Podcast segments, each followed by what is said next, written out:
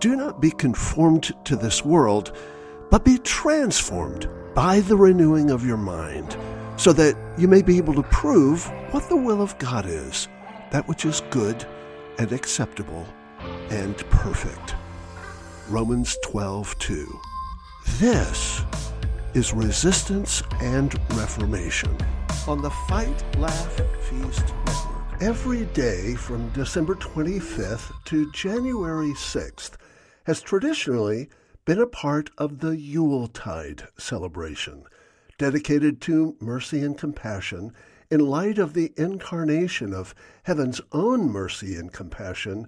Each of those 12 days between Christmas and Epiphany was to be noted by selfless giving and tender charity. In many cultures, gift giving is not concentrated on a single day, but rather, as in the famous folk song, spread out through the entire season. In that delightful old folk song, The Twelve Days of Christmas, each of the gifts represents some aspect of the blessing of Christ's appearing, they portray the abundant life, the riches of the Christian inheritance, and the ultimate promise of heaven. They also depict the essential covenantal nature of life lived in Christian community and accountability, but perhaps not as specifically as you may have been led to believe, though theories vary on the origins of the song. It first appears sometime during the advent of Protestantism in Tudor England. It is likely an urban legend that it was intended to be a secret catechism song during those difficult times of persecution. That rather fanciful interpretation of the song has attached very specific and perhaps dubious meanings to the symbols. The partridge in a pear tree, for instance, is taken to be Christ himself. It is supposed that in the song he is symbolically presented as a mother partridge feigning injury to decoy predators from her helpless nestlings, an expression of Christ's sadness over the fate of Jerusalem.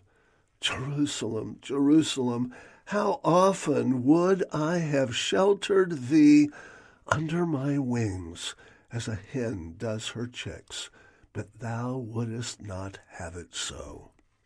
The two turtle doves are taken to represent the Old and New Testaments. The three French hens supposedly symbolize faith, hope, and love. The four calling birds are said to portray either the four Gospels or the four evangelists. The five golden rings are supposed to be the first five books of the Old Testament, the Pentateuch. The six geese a laying are said to be the six days of creation, while the seven swans a swimming are taken to be the seven gifts of the Holy Spirit. The eight maids a milking are supposed to be the eight Beatitudes, while the nine ladies dancing supposedly represent the nine fruits of the Holy Spirit. The ten lords a leaping are naturally taken to be the Ten Commandments. Eleven pipers piping are supposed to be the eleven faithful apostles. And the twelve drummers drumming are either the twelve tribes of Israel, the elders of Revelation, or the points of doctrine in the Apostles' Creed. most of these well intentioned interpretations are likely just wishful thinking. For one thing, all of the first seven gifts actually refer to birds of varying types. The fourth day's gift, for instance, is for colly birds, not for calling birds. The word colly literally means black as coal, and thus colly birds would be blackbirds. The five golden rings on the fifth day refers not to five pieces of jewelry, but to five ring necked birds, such as pheasants. But even though the symbolic maximalism likely goes too far, it is equally excessive to assume that the song is strictly secular, as one debunking website dubbed it. Indeed, secularism in 16th century England was about as credible then as an Elvis sighting is today. The answer to overly anxious allegoricalism is not the equal and opposite error of overly anxious reductionism. Symbols don't have to mean everything in order to mean anything, nor do they have to mean nothing. Very likely, this delightful folk song was just intended to generally and joyously portray the abundant Christian life throughout the whole Yuletide season the riches of the church's covenantal inheritance and the gospel's ultimate promise of heaven. This is what we celebrate.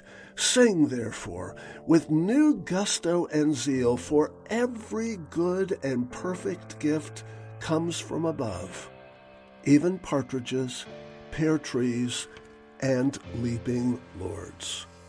That is both resistance and reformation. I'm George Grant on the Fight, Laugh, Feast Network. For more information and for resources, go to georgegrant.net or adoringgod.org.